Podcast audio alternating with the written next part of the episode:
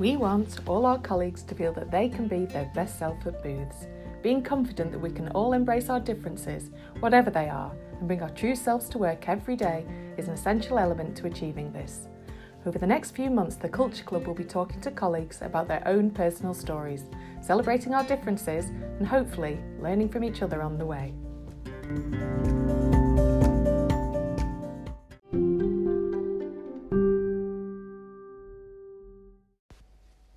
Hi, it's Helen Crossley here, and I'm going to be talking to Nigel Murray, um, our COO, about his recent physical and mental challenge, completing the Tour 21, and what he and we can learn from it.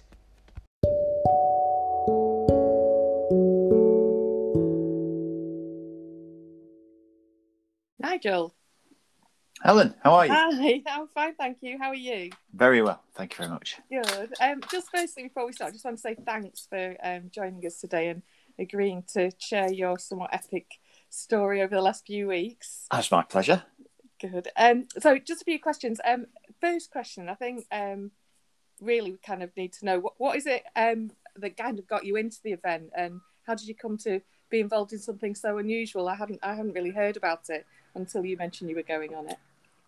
Um, so it, it goes back about three or four years. Um, and uh, through a mutual friend, uh, I got in touch or got connected to a guy who had just cycled um, the three cycling Grand Tours. That's um, Italy, uh, France, and and Spain.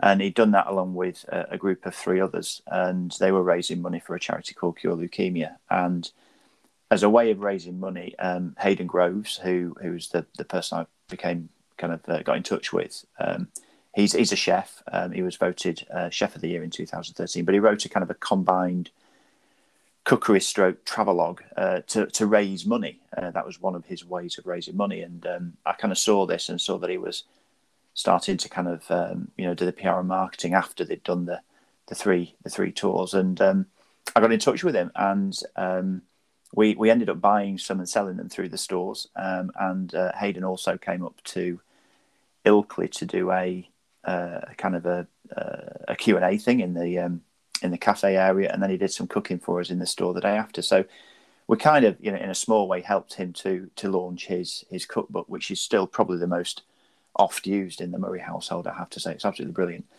Um, so so that's how I kind of became aware of um, Cure Leukemia and the fact that they liked to do uh, kind of big cycle rides to raise money and, and awareness for that charity. Um, I guess I also got to hear them firsthand about the experiences of one of their lead patrons, a guy called Geoff Thomas, oh, right. who's um, uh, an ex-professional footballer, played at uh, at England level. Um, and shortly after Jeff kind of hung his boots up as a pro, um, he contracted uh, blood cancer and um, basically received treatment, including a stem cell plant transplant, uh, lots and lots of chemo, and all sorts of other nasty but important stuff. And, and ultimately, um, uh, kind of uh, recovered from from the uh, the illness, from the disease, and literally six months after he'd had his last chemo session, he found himself riding the Tour de France route, uh, which was back in 2005, and that was his first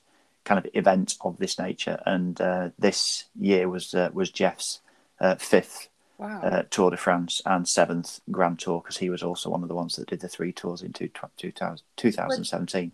When he did it the first time, was that more? Was it? Um, was it? You know, a, a big organised event, or had he just done it on his own, or? No, it was. Uh, I wouldn't say it was. Having read about it and talked to him about it, uh, you wouldn't class it as a big organised event. Uh, they did have kind of support people, but there were only, I think, four or five who who rode the majority of it. Um, and um, you know, there were lots of stories about taking the wrong turns, going in the wrong direction, cycling for you know an hour more than they needed to. Um, so yeah, it was um, it was just it was put together by a very very small team of people with a you know, at the time, I'm sure it felt significant, but a fairly modest kind of uh, fundraising total as well. So that was the uh, that was the first time they did it. So uh, yeah, certainly nothing like uh, we uh, had the um, the benefit of this time around, which I'm, I'm sure we'll get on to. Yeah, because um, you know that was one of the things that again took me a bit by surprise. And knowing you were doing this tour thing, I didn't quite realise really the scale of the event, and it's probably my lack of knowledge of, of cycling, but the amount of preparation, the support vehicles, that whole network that's around you when you did it, um, it's quite amazing. Yeah, and, and you and me both. Neither did I. Um, and I. And I think one of the common things that I keep coming across is I really didn't know what I'd signed up for or what, or what to expect until until it happened. So I was kind of scribbling down some some stats about what the support looked like. You know, we, we stayed in 22 hotels across 25 days. We obviously used two ferries to get to and from France. We had a big bus. We had three support cars, three support motorcycles, two support vans, a team of about 20 support crew uh, which included a four person film crew that were with us throughout, two sports therapists, two ladies who lunched, and that was Carol and Sue, and they were ladies who made us lunch every day and were awesome and did, did, did the laundry and stuff and just generally looked after us all the way through. They were brilliant. Um, we had four kind of event support people, mechanics and things like that, a photographer, a bus driver, of course, and then we had four ride captains who basically, uh, with one or two interesting detours, um, made sure that we were safe and we went um, we went the right way. And then, of course, there were 18 people riding bikes and raising money. So um, it was it was a pretty big affair. And, and in fact, we we bumped into the um, the Ineos team. So previously, Team Sky, now Team Ineos. So um, they're kind of the, the uh, one of the big big kind of uh, professional teams. And we bumped into them on one of the stages. And you know, with with a few small um, kind of differences, you know, their setup was very very similar to ours. So I think in terms of getting a feel of, of a pro cycling team and how they're supported, it was as close as we'd ever get to that. So it was absolutely fantastic. And and the charity, you know, were, were, were a big, big part of, of putting that together, as were the organisers who were an outfit called Andy Cook Cycling, who have their kind of heritage in British cycling, so they know all about this sort of stuff. So, I mean, again, you know, sounds like like an absolute dream come true for someone who's passionate about cycling. But uh, like, what personally, what exactly did it mean to you to take part? What made um, you kind of go for it in the end? Because it is a big undertaking. Yeah, I think um, there are a number of reasons. I mean, what what what what I don't have like some of the others is the is, is a kind of really direct, kind of personal reason for supporting cure leukemia. Um, in actual, I had I had an uncle who passed away after having suffered from myeloma, which is a type of blood cancer. But um, yeah, I didn't I didn't have the same kind of level of kind of inspiration from very very close family members or even individuals. So I've talked about Geoff. He he was a he's a cancer survivor.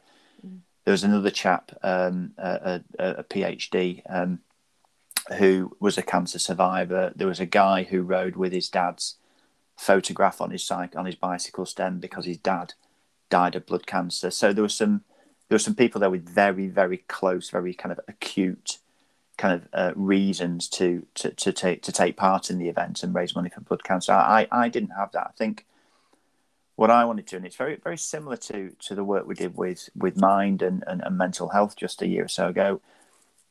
I, I don't think there needs to be a kind of a, a prescriptive cause that you, you you do good for. I, I think there are so many opportunities to support you know, worthy causes that mm. it's just about choosing one.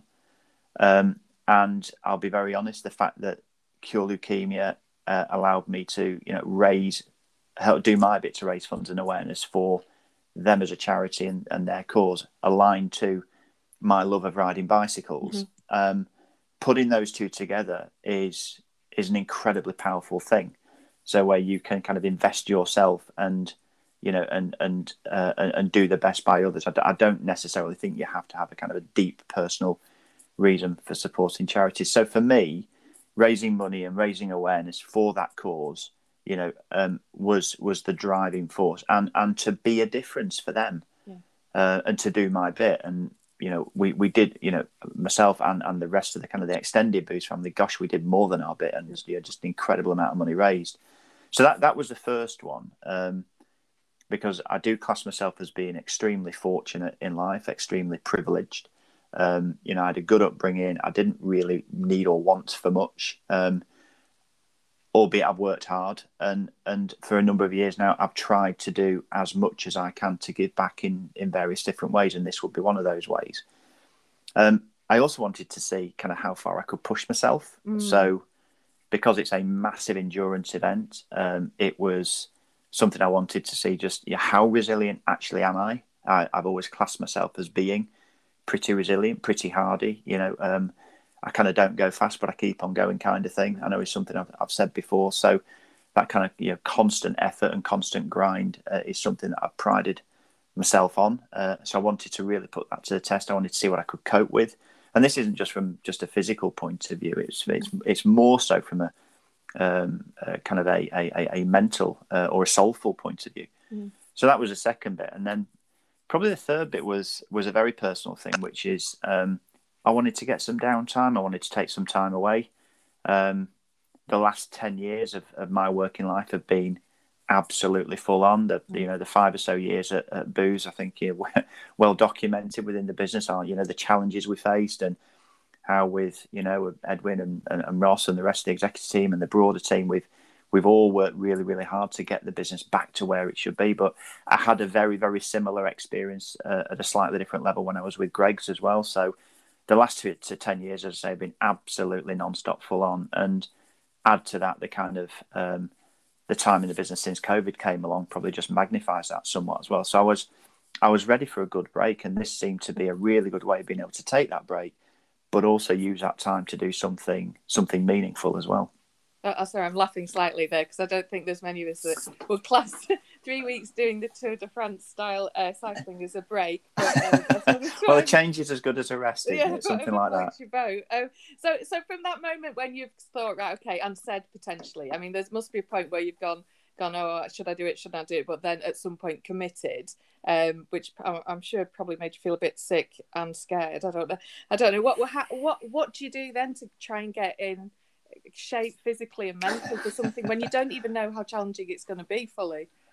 Uh, I think you just start. Um, is is the first thing. Um, you've just you've just got to start one way or the other. I mean, we, you know, the, the the the easiest thing of all in terms of preparation was to think about the physical requirements. So, you know, one of the things once I'd spoken to Mrs. Murray and, and Mr. Booth and got the the green light from both, you know, the first thing I did was to sit, well, basically was to stand on some scales and weigh myself, and then had a look at kind of what uh, level of weight I would probably need to be at, what level of, um, so in cycling, they talk about wattage and power. So yeah. it, it, the, the, the, the, main kind of the, the headline kind of measure, if you will, is, is how much power you can put out for, for, for the weight you are. So what watts to kilo, they call it. Gosh. Um, so you know, the more watts is great, but if if you're if you're a big boy like me, you're you know six foot two, and I was hundred kilos when I started training.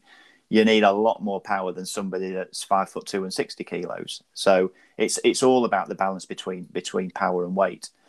So I basically set myself some um, some targets, which was to by the time we set off to go to France, I wanted to be able to uh, the, the, the, basically you can do a test which tells you what your, your kind of wattage is, but I wanted to be able to deliver 300 watts and I wanted to be 85 kilos. And those were the two kind of key objectives that I laid down um, going into training.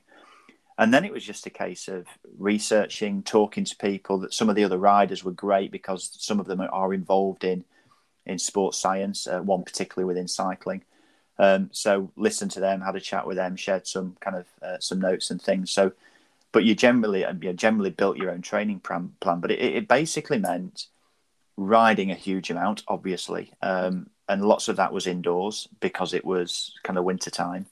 Uh, it's really boring. Yeah, um, gonna, staring staring at the side of the garage wall. Yeah. Um, so by the time I finished, I had a TV set up in there. I had music in there, and even that, it just honestly, it's just relentlessly dull, whatever you're doing. Because um, uh, I didn't start riding a bike to do it in my garage. I started, you know, riding a road bike so I could get out and see the countryside and, you know, taking the great outdoors. And it's as good. It's as good for your mental health as it is your physical health. Just that feeling of being out and about and and, and you know, kind of in amongst nature. But um, so yeah, so so yeah, lots and lots and lots and lots of, of riding as you would expect. Um, every night, do you like were you doing, um, doing it for hours? It, yeah, so probably five five out of seven, something like that. Moving up to six out of seven uh, in terms of days of the week, and then you would generally kind of have three fairly full on weeks, and then and then drop down for a week just to give you your, your, your muscles and your body a chance to recover somewhat, and then and then go again. So it, it just constantly built up along the way um,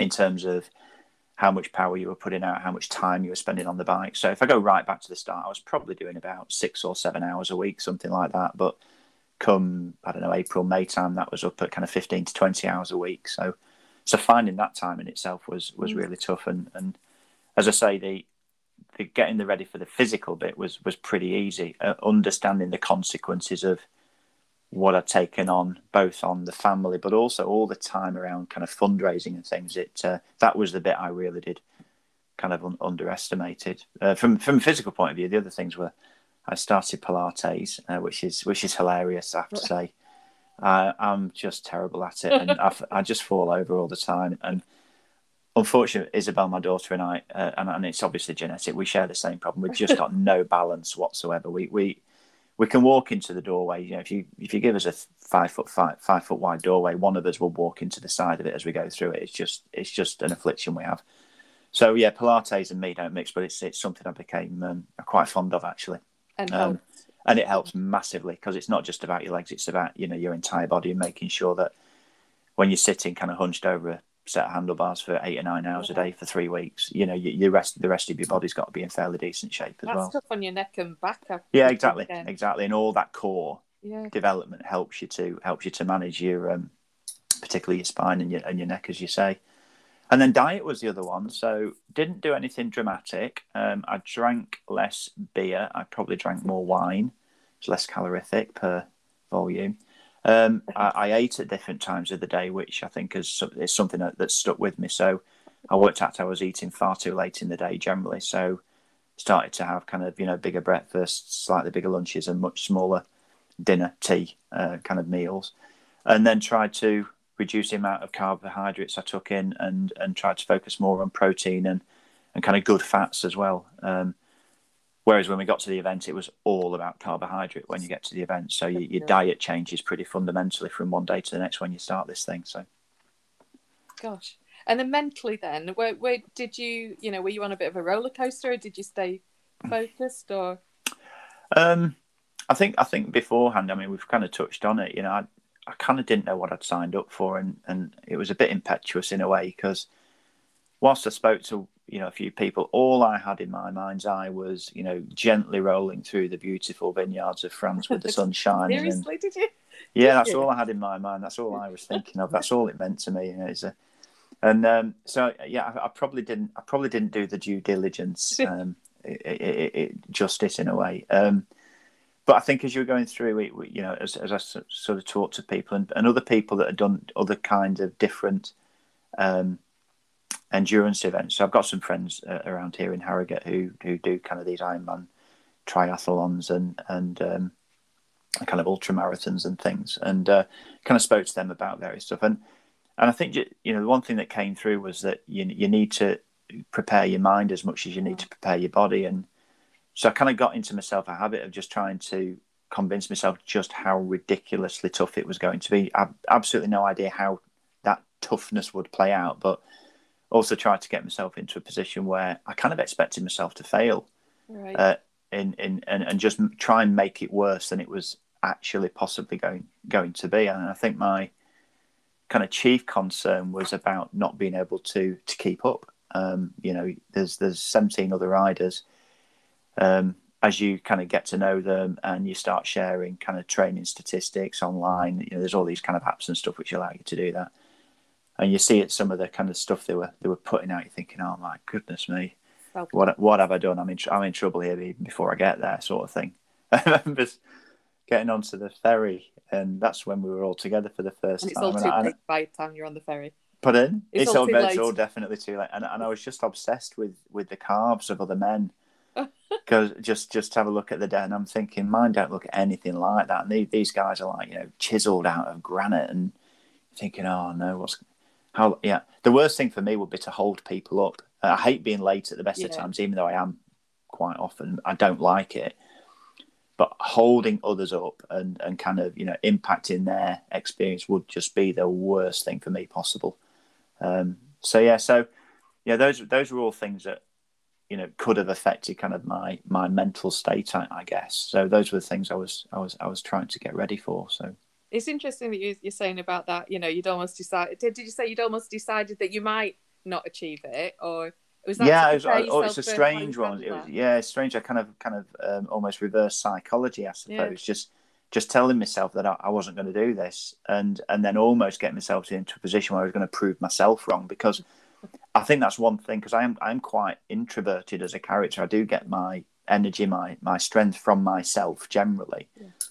So I, I'm my biggest competition. Always have been. I don't, I don't know why that is. I have to go into some kind of deep dark questioning to get under, to understand that, I suppose. But but for me to go up against anyone, yeah, I'm not competitive necessarily with other people, but I am incredibly competitive with myself because I always want to do better. I always want to do better than I think what I give myself credit for. So I think I think there's possibly something around kind of lack of conf- inner confidence in there somehow. So So by telling yourself that you weren't going to yeah, to achieve, you yeah, I was exactly. It's, it's, all, it's almost like the good angel and the bad angel on Yeah, each yeah. shoulder, sort of the- thing. and So. deciding which voice it is that you're listening to. Exactly, exactly that. Yeah, yeah. So, so before the event, then, would you say that your biggest challenge is that voice in your head, or, or were there other Um, challenges that you found difficult to overcome?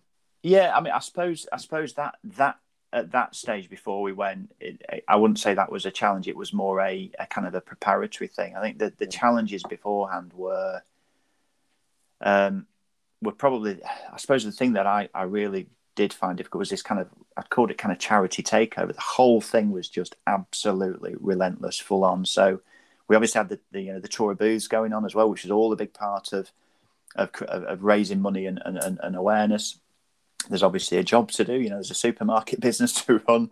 Um, and then there were things like communications and diaries to write, and there was the training to do. And then probably the biggest uh, difficulty I found was just the amount of impact it had on family and family time. So really simply, obviously, you know, I'm, I'm, many people in the business will recognise my backdrop, which is you know shelves with books on in the study here. Yeah. It was it, this this was my existence during the day, and then my existence either before or after that was in the garage, and then you know, family hardly saw me. So, you know, one of the things that uh, I hadn't realised is just what impact it would have on on the amount of time. And I'd say, seeing my wife and the kids, they're just absolutely brilliant and didn't complain once. They were they were only supportive, um, and uh, yeah, I, I'll be forever grateful to them for that because um, because that must have been really really tough for them, and I was feeling guilty all the way through about it. But uh, Yeah, but I had to do what I had to do. So I think when you look at you know some of the Olympians and you know anyone who, who's competing at that level, it isn't just about that person, is it? Is the the families behind that make. No, you're right. Uh, yeah, absolutely right. And you, you know, they, they, I think what they've done really well this time, and we we we watched a load of it on the kind of highlights, and they, they've had kind of um, footage of the families watching Yeah. their, you know, brothers, sisters, sons, daughters, whatever it might be, and it's easy to think all they're doing is cheering on, you know, the athlete, but but they can't be. They've got to be cheering themselves on as well Yeah. because they have all played just a massive part. And the number of the athletes that come out and you know the first people they thank are the people back at home. They know the you know the sacrifices they've made as a sports person, but they also equally know the sacrifices that family and friends have made as well. And it, and it's massive. And and until you've been through kind of a big, I'm not trying to liken myself to an Olympic athlete, please. I wouldn't dare to do that. But having gone through something that's required a certain amount of preparation, a certain Over amount of kind of long period. investment over a long period of time, friends and family, those support people, just absolutely incredibly important. And you cannot do it without them No. and without their, you know, their positive support. yeah, uh, just you know, just keeping everything uh, going in the background while you kind of Absolutely. Absolutely, yeah. Yeah, I Um, mean, uh, simple things, uh, Ellen. I, I didn't walk the dog for about three and a half months, Oh, something like God. that. Yeah, Sue did all, and it doesn't sound like a lot. No, it is. But but when it's I'm that sure extra kind of half an hour at the end of the day that. I, maybe I would usually do, it, it- you know, all those little things. I didn't, you know, hardly cooked in the kitchen. Um, you know, Sue's been doing all the guard. She's doing all the stuff that you know usually I would play my part in.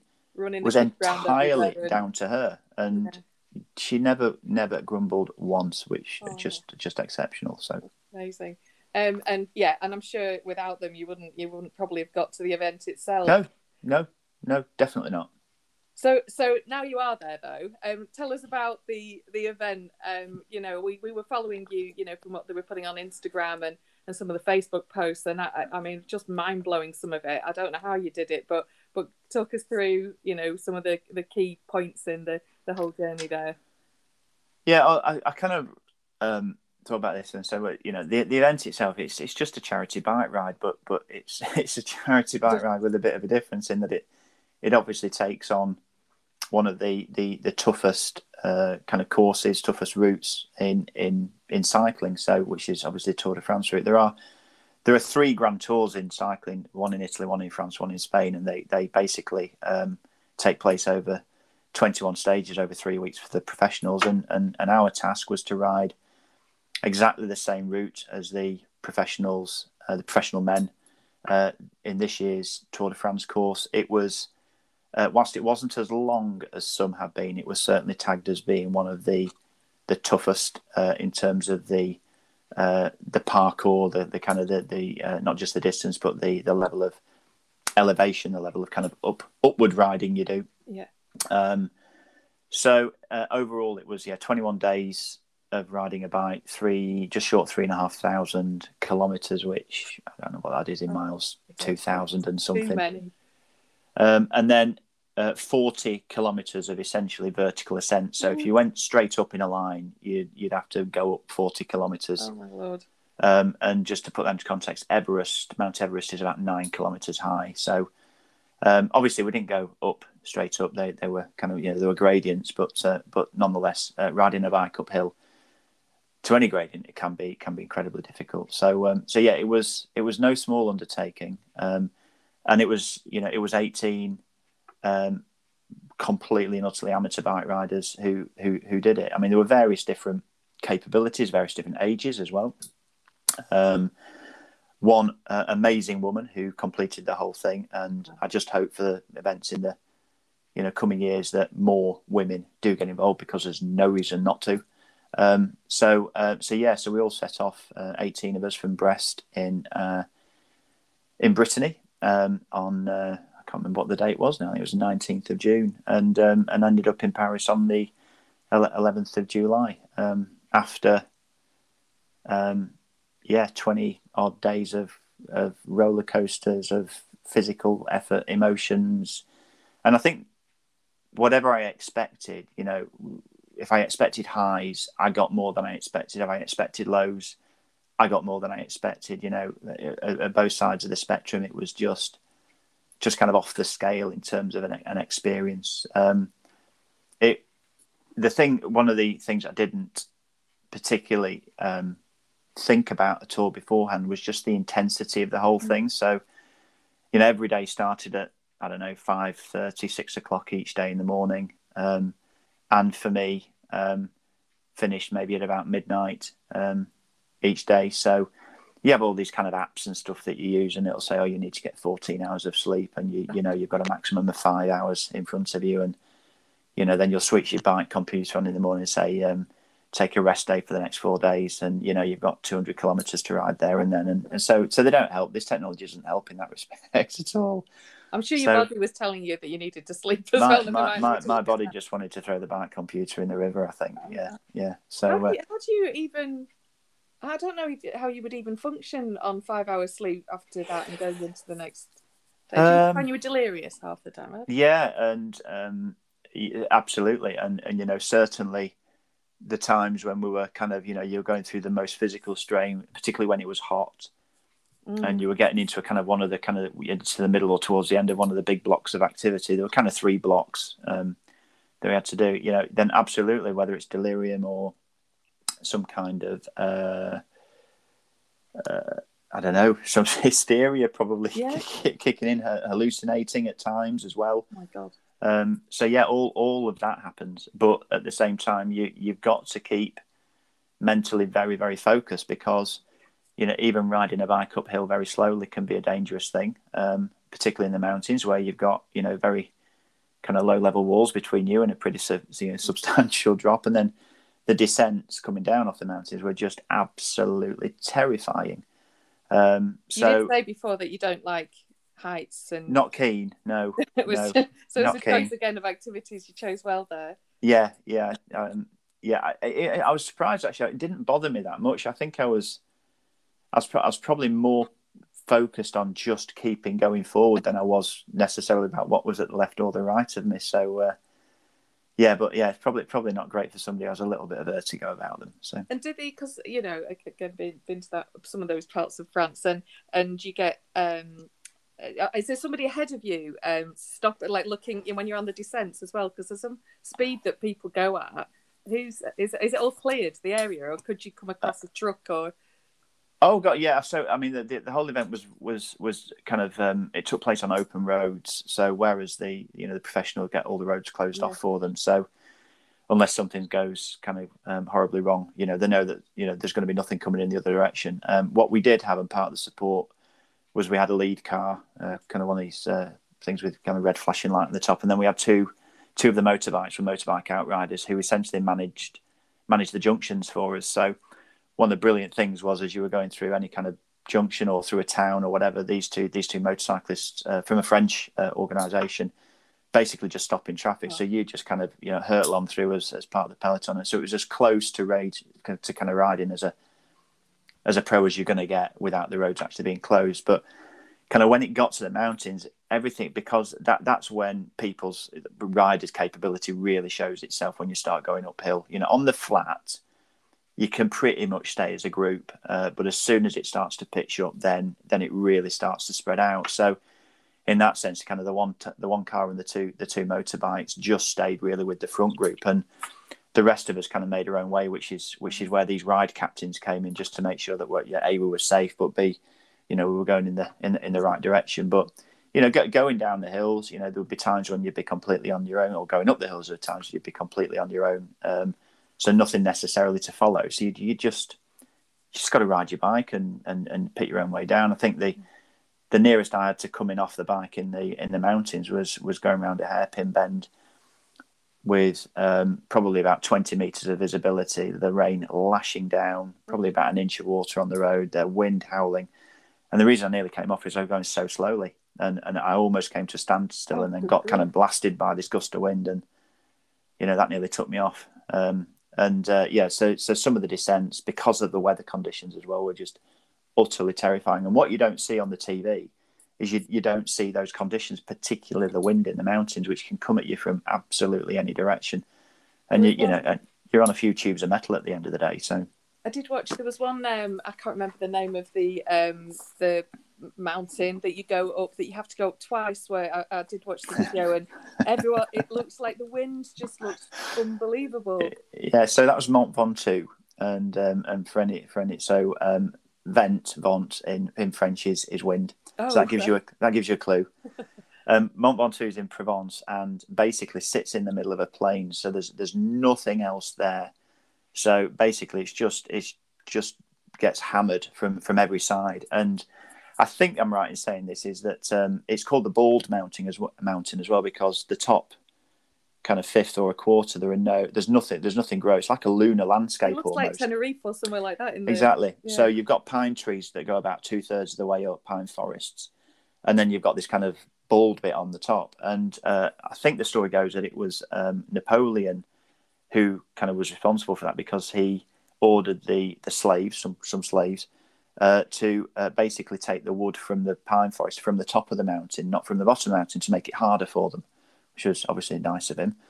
um, but once they started to deforest, they simply couldn't get anything else to grow. So, um, so you've got this kind of really barren landscape. So, you, you kind of come up through the forest, which is which is hard enough because it's swelteringly hot. There's very little breeze comes through because of the you know the coverage of the trees.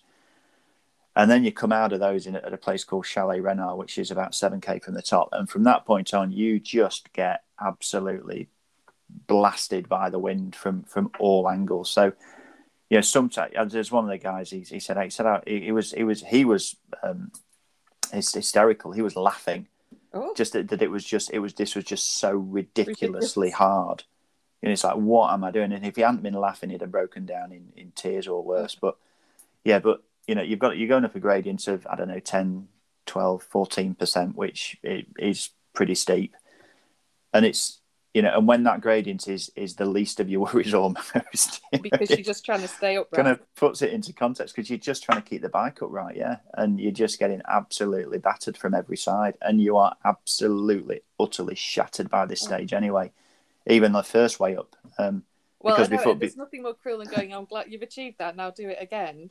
Ex- Um, exactly, and do it again, but harder Oh, uh, is is a thing as well. Because the first way up is a slightly more gradual gradient, and it's longer, but it's it's it's easier.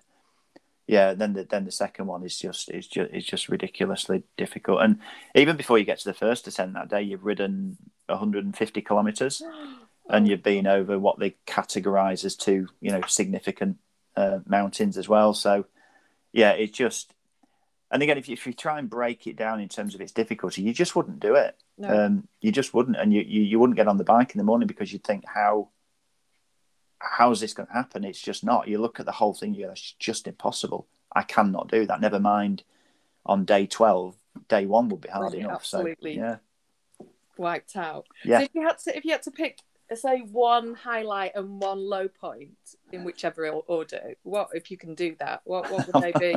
There's supposed to be so many, but I, I, I don't. I I think to pick one's really really difficult. I think I could probably answer this in a number of ways. I think I think the first pedal stroke and the last pedal stroke would be highlights in their own right for obviously very different reasons. You know, the excitement, the elation, the the expectation, um, and then the last pedal stroke in terms of just you know ach- achievement and relief. I Yeah. suppose they they would be two highlights. And I did, and I did. was a bit emotional, was it? Yeah, um, for some, yeah, I, I didn't find it that way. Interestingly, so um, my, I think the, the two most emotional times for me, one was we've just talked about Mont Ventoux. The first time we went up Ventoux, the first ascent, I got to the top and I and I, and I started to to to make a video actually for for for, for Booths. Right. Just to say, look, this is a really kind of you know big moment for me because there's a there's a weather station at the top of Ventoux, and it's it's just one of those images in cycling which is just you know known the world Right. round, and to actually be stood underneath it on on the top of the Bald Mountain, you know, was just the stuff of dreams. And I started recording this video and and basically stopped really quickly because I just started, I just burst into tears, Oh and I don't know whether it was elation, exhaustion, combination of all those. I don't know, but. I stopped crying about 25 minutes later, halfway down the descent, because I Oh, thought so it was probably getting a bit bit unsafe trying to do that with tears in your eyes. Oh so. my god. I mean, Uh, it's and- not surprising. Gosh. Yeah, and I think I think it was just this this image, you know, that that God, I'm here and I've got up, and you know, my my personal stories. You know, seven years ago, I was still smoking 20 Marlboros a day, and I was weighing in at 115 kil- kilograms, and you know, there was no rhyme or reason for me to be up at the top of that mountain, having ridden up it on a bike. So Yeah. I think I was proud of myself as well as part of that. Um, but so so that would be absolutely absolutely a highlight. But I had I had made sure that I'd kind of cast in my mind and taken a kind of a mental picture of the first and the last pedal stroke. So I'd, I'd told myself I'd do that beforehand because I knew it would just all become a bit of a blur, and it still is a bit of a dream. It just it doesn't feel like it's happened. It's quite strange. Oh, I- Um, I, I saw the. Um, I don't know if anybody else who's listening has saw it, but the the painting that your friend Bob did, who sells Yeah. the cards. I, I mean, there's so much emotion and everything in that picture. It's a, it's an amazing, amazing thing. It sums Yeah. it up quite well, I think. Yeah, no, yeah, absolutely, absolutely. And uh, I don't know, somehow they, they take on a greater depth than a photograph almost, don't they, when they're, they're painted like that? So yeah, so you you're asking about kind of highlight, low light. I think I think Ventoux has to be a highlight. I think you you'd, you'd mentioned Paris. For me, um, interestingly, I'd I'd I had two really big challenges throughout. I think one was uh, I had a an off, a crash. I ended up in a ditch on day two um, after a bit of uh, uh, a bit of shenanigans in the group, as it were, and um, and I and I smashed my leg up, my knee. I smashed my knee up, and um, I ended up in this kind of ditch full of nettles and stuff. So for the next forty eight hours, I didn't sleep because I had this nettle rash and just you know just awful. I spent a couple of hours each night just in a cold shower, just trying to calm everything down, but. So kind of didn't go into it with, with, with all that necessary kind of sleep that you need. So the first 10 days after day two were just really hard from a physical point of view because um, every pedal stroke was was just agony. Be. Um, and and interestingly, afterwards or towards the end, I, I found out I was the um, support team's favourite to, to quit first. Um, really? Yeah. Oh. So um, yeah. when did yeah, you find so, that um, out? Not during. after or- it, oh, yeah no no once it you're I think it was on the. I think it was on the way into Paris actually but but not because of me because of because of the crash I'd had and what, yeah. what it had what it had done because they could see in the cars behind how I was pedaling. I was practically pedaling one legged for oh, for kind of the, the three or four days afterwards at least. So, um, but you know that's that's where the resilience comes in, and, and yeah. you know one of the things is just just keep going because you know every single pedal stroke was just one pedal stroke closer to the end, closer to the goal. So, you know, just told yourself just you know that that every one of those was progress and um, so yeah, so that that was probably the the the biggest kind of physical challenge the uh, the first kind of seven to ten days, and then what I found out in the final week is that I am uh, I really like my family. and I really miss them, and I was suffering from some quite significant homesickness as well. So, the reason I say that is, you know, you talk about Paris. Paris for me, you know, my my, you know, the, the finish line changed for me. The finish line was always Paris, but in that last week it, it wasn't Paris. The finish line for me was the front door at home. Get me home. So the emotion was probably checked back because by the time I got to Paris, the job wasn't done. Um, the job was done when I got home and I saw saw Susan and the kids again. So were they meant to be with you? You know, obviously. Yeah, yeah, and and you know, I forget about that, and it, and it clearly didn't help. So you know, the the original plan was, you know, that um, when when I arranged to do this was the original plan was we'd probably have a couple of holidays in France before we even did the event to go and ride Ventoux beforehand and go and maybe see the Pyrenees because I'd never been there before and you know have a bit of a family holiday as well and and then certainly um, for the uh, for the family to come out at the end uh, and maybe even once during as well so um, uh, and and you know there were there were literally uh, the three of the riders who who managed to get the families to the end, but they they weren't returning straight back to the UK. They were kind of going on to do other things. So, so yeah, so that was a uh, that was a real disappointment because I think you know there was a bit of guilt felt at home in that you know maybe they weren't supporting me as well as they wanted to, which is you know just ridiculous. Don't need to yeah. think that way, but I think I think that played out a little bit as well. So. There's, so yeah, so not on the exact ride with you. The psychological knowledge that they're in the same country exactly. or they're going to be at yeah, the end. And they're is... going to be there and they can yeah. share that moment. Yeah. Um, and I think they should have shared that moment because of how much they put into it as well. As I say, this wasn't a, you know, from my point of view, it wasn't a one person effort. It was, you know, it, there, there, were lots and lots and lots of people that invested, you know, in a small way and in a big way, and, and the family in a, in a in a really really big way. So it's just a desperate shame that they couldn't be there. Um, but uh, but you know, I suppose you know we go back to seven days before we actually started. We we weren't going, so the fact that we were there in, at all was was was a minor miracle. And then that moment, obviously, that you go through the door and, and the knowledge that you'll be able to walk the dog again. oh yeah, it's joyous. Yeah, yeah, yeah. get to putting the bins back out again. Exactly. Yeah, yeah. And I took great pride in doing that for, for, for a few days afterwards. um, so so you're back. You're back now. Um, like if you're looking back and reflecting, do you think you've learned anything as a leader, or anything that you can you're taking back into your role, or or made you think differently about yourself that, that's affected how you do your role? Um, yeah, I, I, do, and whether it, whether it's about learning or whether it's about just reminding and yeah. kind of putting a putting a, a kind of a, a, another accent on some things. I mean, there's a there's a whole raft of stuff, and I think I think you know you, using kind of sporting experiences, sporting analogy, team analogy, or team experiences, you know, from sport and bringing those into business is is is a pretty common thing to happen, and it, and it's it's pretty easy to understand why when you've been through an experience like that. So, you know, I don't. I mean, I mean, the first thing is if you go back to some of my objectives, you know, just see, just seeing how far I could push myself, and mm. it just reminds me that yeah, anything is possible anything is possible once you choose to commit to it. Um, and that's something again, you know, from a, from a Booths perspective, you know, if I go back to some of the conversations Edwin Ross and I were having in the very early days when you know there were changes at at board level and you know we, we had to not reinvent the business but get the business back on track. And and you look at this kind of this prospect this this challenge in front of you and you just wonder how on earth that's going to happen. And I think what, what once you decide that you you know once you can see a an objective, once you can see kind of an end point as it were, or a, a destination, and you then commit to it, you you can achieve anything. Um, is is one thing. So you know, um, impossible is is something that should should be taken out of our Mm. our dictionary, as it were. Um, I think I, I reminded myself a lot. I mean, I've talked a lot about the difference between objectives and strategy. Yes.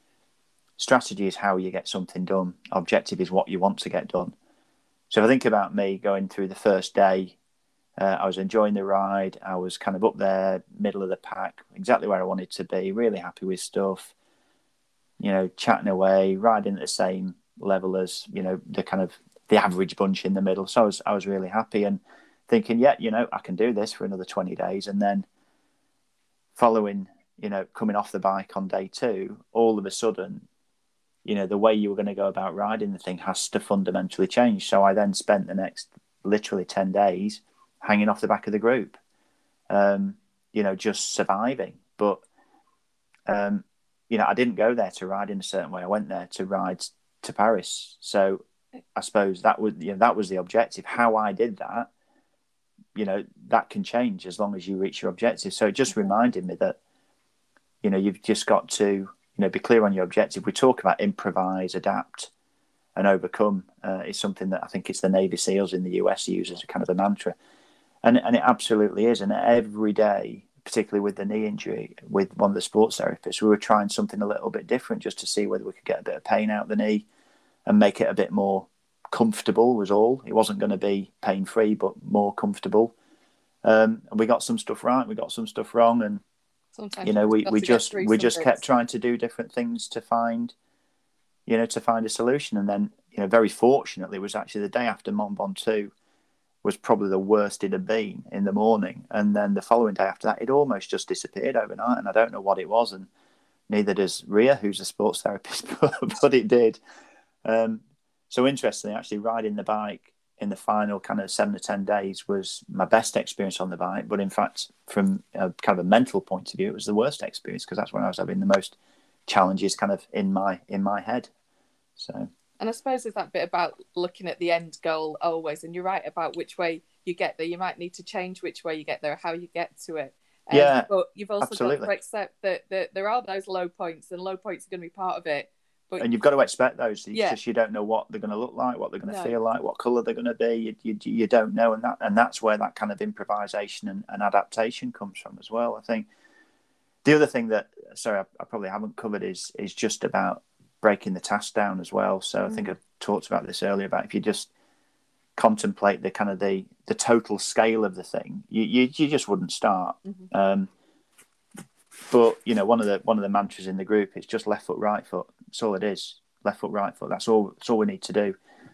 And you know, breaking it down. So every day we'd have a we'd have a quick break in the morning. We'd have half an hour for lunch um, on the roadside. We'd have a quick break in the afternoon. So the first breakdown was just get to the next stop, um, with a you know a caveat of trying to enjoy yourself while you're doing it as best you can. But um, so, but then you know you go from that, and, and at some stages it was literally just pedal a hundred more, Yeah. pedal a hundred more, and and and you, you were getting down to that level, and um, you know we got to the point where it was kind of seventy rotations sitting down, thirty rotations standing up, particularly when you go up some of these kind of monster climbs up into the mountains, which can go on for twenty kilometers. It was just a case of keeping on going, and it was right. Okay, I'm going to get to that next bend and I'm going to see how I feel. And you get to the next bend and you go, okay, I'm going to get to the next bend and I'm going to see how I feel. So Yeah. chunking everything down, just breaking everything down to its smallest possible component part. So you can almost cheer the progress as you know as often as you can, and Yeah. give yourself a pat on the back for those last hundred Little rotations, or that last bend that you've achieved, or the next kilometre sign going up the mountains, or whatever that might be. Is constantly give yourself the opportunity to praise yourself because and, and to cheerlead yourself. You probably can't actually do the patting on the back; 'cause you'd probably fall off if you did that. But um, but but but doing that, it was absolutely fundamentally essential to to completing that that you know the whole thing. Um, yeah, it was it was quite incredible just how kind of minute and and, and kind of um, uh, kind of specific some of those uh, some of those uh, those those smaller goals, those smaller kind of targets set yourself uh, what they look like. and the next thing you know, you've put them all together and you end up completing it. Exactly, yeah, and and you know if you if you take any kind of any of the big mountain climbs individually, you know you'd, you'd be fourteen or fifteen k from the top, and you'd be thinking, you, you know, everything in your body's telling you, "I can't do this. I'm going to get in the car. I've had enough. I'm not doing it." You've then got to go back to these kind of predetermined kind of uh, kind of stimulations that you've set for yourself. You know the reasons why you're doing this, why you've got to keep on going. You you know you you, you go back and you use those, but combination of that and then breaking the task down, the next thing you know, well, I'm two kilometers from the top. Blimey, I can do this. I yeah, can yeah. do this. I'm, I'm, you know, I'm 15 minutes away from the top. This is, you know, this is awesome. And then, and then you get there, and, and then the terrifying stuff starts because you've got to go downhill. So um... your, uh, yeah, you've got to look at your next uh, objective. No, and I think you're right. From a leadership perspective, that is the, especially when the the mountain sometimes see, seems kind of you know impossible to climb or the problem is yeah. too big. It, it's it's break it down. What's your end goals? What your yeah. objectives? And so, I think even within that as well, and it's kind of tied into that kind of anything is possible. Is is whether you, whether you whether you think it or not, you can always give more, mm-hmm. and and I think that's right from a physical and a mental point mm-hmm. of view. You've always got more you can give. So. I remember thinking back to when I went to the time management course once, and one of the things he said there was if you've um, if you've not got enough time to get everything done, take more on. You're thinking, what what kind of weird kind of witchcraft is this? And but but you can you, what what it does is it, it basically just it, it, just adds to get more out of out of you as an individual because you, you then have to adapt, you have to change, you have to organize yourself in a different way, you have to do something to get more out of yourself.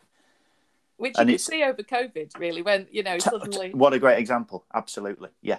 You know, we, we achieved. We think we can't do certain things, and it's going to take us so long, and you put pandemic on, and the next thing we've all achieved, you know, things like Absolutely. click collect and, yeah. and all sorts of. And things. we all dug so so you know yeah. we all dug so deep. And if you think about you know the things that we've tried to make important to us, like looking after our our co-workers and our colleagues and our communities, and and that the way we just did that in abundance. When when you think that kind of that um, environment would be much more about kind of retrenching and looking after yourself and making sure you and your direct family are all safe and, and all the rest of it. And then we've got these incredible people going out and serving communities, looking after their own colleagues, you know, and putting themselves almost last. Yeah. Just simply incredible. And that's a great example of where you just find more from yourself in the situation. Yeah. So, yeah, it's a great example.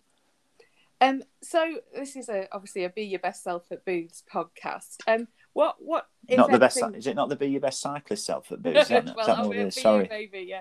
What would you say this event has taught you about what being your best self at Booths means to you personally? Um, I think the first thing, and, and I've certainly touched on it, is that um, I often thought that if I wasn't happy at work, I couldn't be happy at home, and I've now realised I've got that completely on its head. Oh. And I now know that if I'm not happy at home, if I'm not my best at home, I can't be my best at work. And and I think what it's taught me is the the pecking order.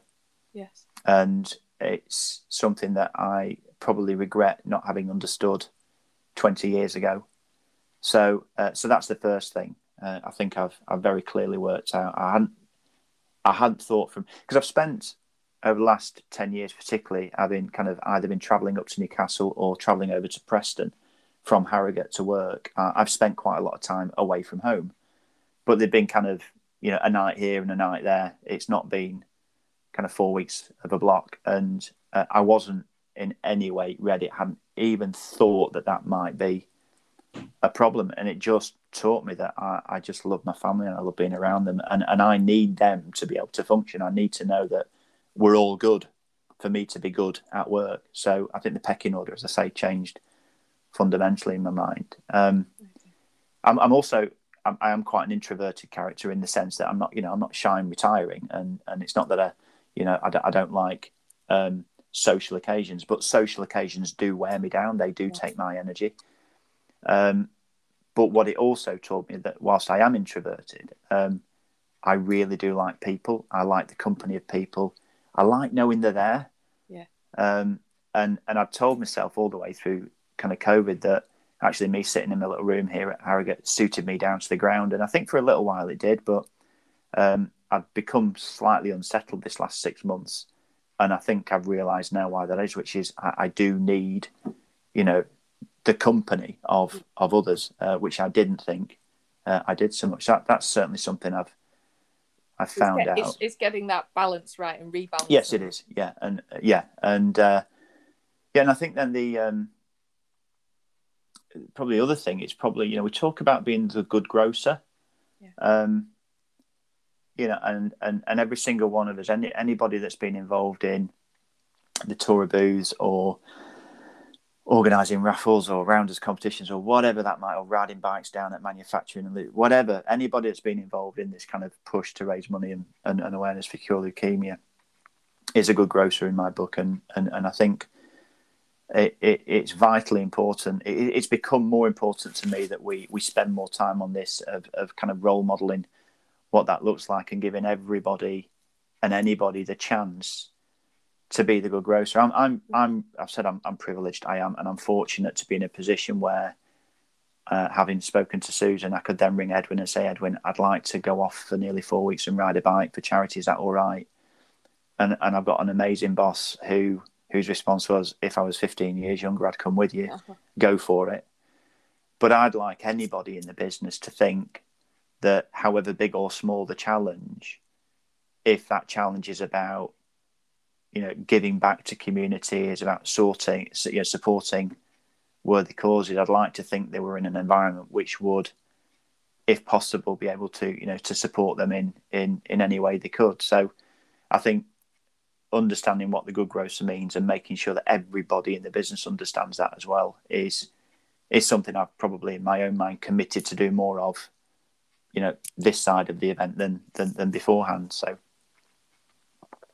well, that I mean that's amazing. I think really is a, a kind of a, a, a, sum up and end to the uh, to the um, chat. I think it, it, it's a, it's a probably good a good place for us to finish. I think what you know everyone out here would agree that you know what you've done is a, amazing, but I think also what you've taken out of it is also really inspiring. And and if if like you say, it can help you know get other people to kind of think at how they might give something back or yeah. how they might write to that rise to that next challenge, whether it be from a you know charitable event or from a leadership event or from just you know getting over that next kind of hill in your life, then yeah. um, then that will be great. So look, Nigel, thank you very much for spending um, some time with us today, and um, yeah, it's been great talking to you.